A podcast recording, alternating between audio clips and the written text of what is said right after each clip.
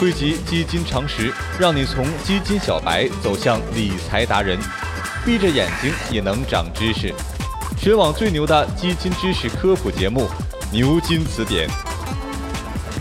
本节目由好买财富出品。选择基金拢共分几步？答：五步。究竟是哪五步？本期节目告诉你。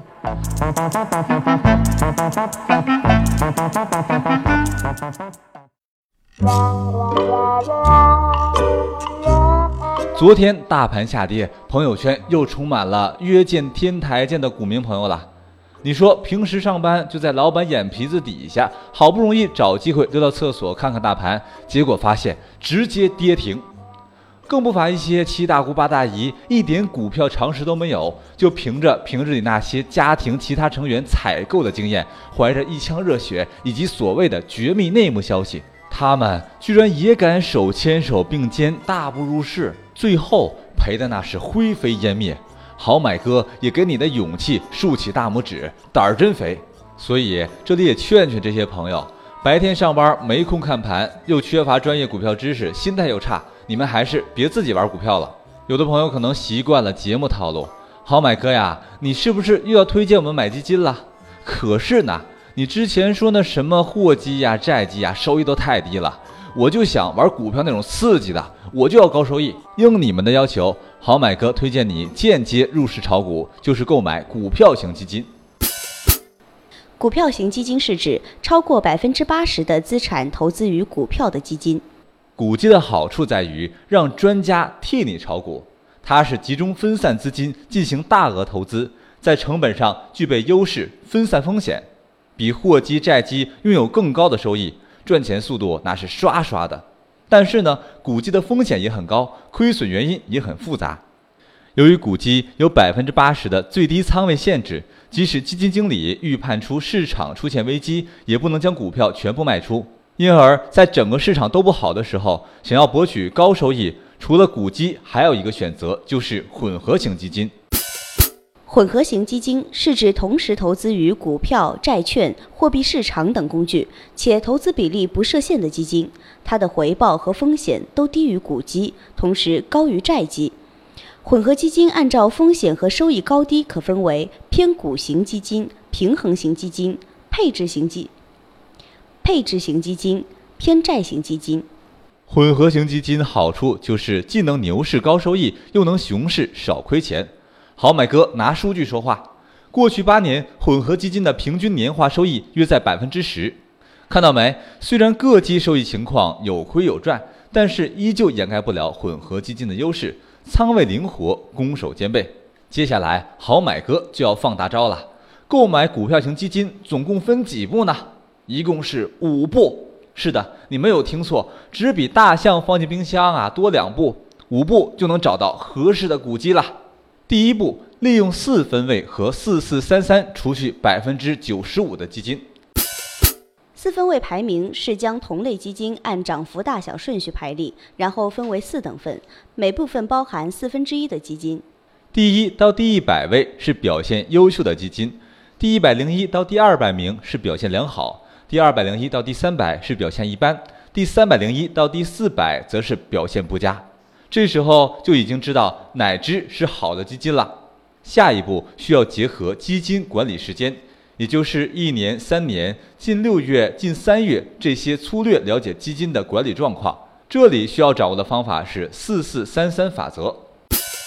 四四三三法则，四四是指一年期、三年期业绩排名前四分之一的基金。三三是指近六月、近三月业绩排名前三分之一的基金。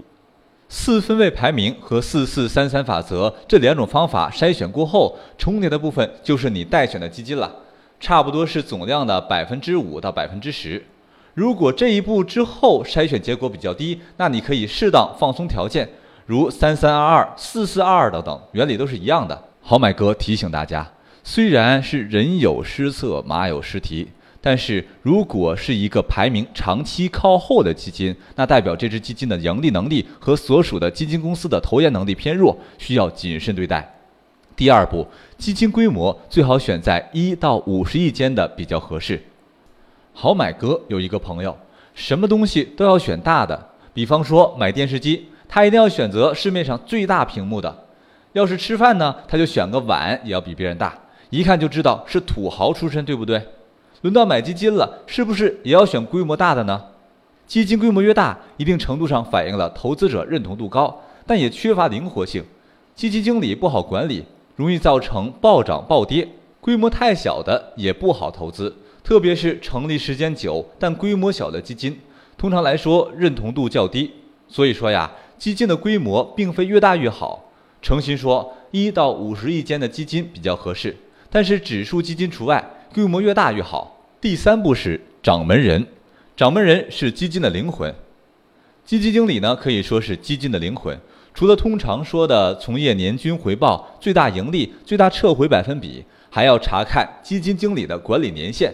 当前管理的基金目，当前管理的基金数目年限越长更加稳定，数目少便于精心管理，但也不是绝对的，还是得特殊情况特殊对待。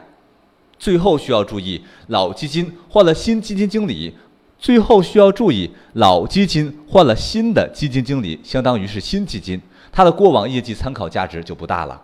第四步有三个指标需要特别关注，哪三个指标呢？夏普比率、标准差以及基金评级。是不是感觉听不懂？没关系，咱们一个个来分析。一、夏普比率。夏普比率又称夏普指数，是基金绩效评价标准化指标。研究表明，风险的大小在决定组合的表现上具有基础性的作用。风险调整后的收益率就是一个可以同时对收益与风险加以考虑的综合指标，以及能够排除风险因素对绩效评估的不利影响。简单来说，这个值就代表投资人每多承担一份风险，可以拿到几份的回报。夏普系数越高，基金承担单位风险所获得的超额回报率越高。二、标准差。标准值是指总体各单位标准值与其平均数离差平方的算术平均数的平方根，它反映组内个体间的离散程度。标准差正是反映了计算期内总回报率的波动幅度，标准差越大，说明波动越大，收益就像过山车。三、基金评级。基金评级指由基金评级机构收集有关信息，通过科学定性定量分析。依据一定的标准，对投资者投资于某一种基金后所需要承担的风险，以及能够获得的回报进行预期，并根据收益和风险的预期对基金进行排序。一句话，基金评级是评级机构根据收益和风险的预期对基金进行排序，评级越高，基金认可度越高。综合这三个指标，可以大致衡量基金的风险回报率以及业绩的稳定性。选择标准是优先挑选夏普比率高、标准差低、基金评级高的基金。最后一步，珍爱生命，选准持仓和投资风格。通过前面四步，有些投资者已经心里有数了。这时候手头上还有十来只基金需要你做最后的定夺，可你不能光看名字，因为有些基金名字会很糊弄人。明明写着大盘成长什么基金，但仓位却是小中盘股票。此时你需要做的是检查基金的持仓，股票仓位越高，短期内波动越大，风险越高，但长期收益也可能越大。这里也有几个划分：成长型股基多投资处于产业成长期的公司，比方说网络科技、生物制药、新能源等新兴产业；价值型股基多投资于较稳定的行业，投资以公共事业、金融地产、蓝筹等板块为主。平衡型股基是介于价值型和成长型之间，比方说被低估的股票、成长型行业上市股票兼配。好了，这五步终于介绍完了。虽然听上去有点长，但实际操作起来你会发现，挑选股基也并非什么难事儿，关键是熟能生巧。下期预告：投资大师巴菲特曾经持续八次公开表示。个人投资者的最佳选择就是买入一只成本费率低的指数基金。为什么他会这么说呢？指数基金又是什么呢？下期咱们来说。看百科不如听词典，关注微信公众号“好买储蓄罐”，获得最新理财资讯。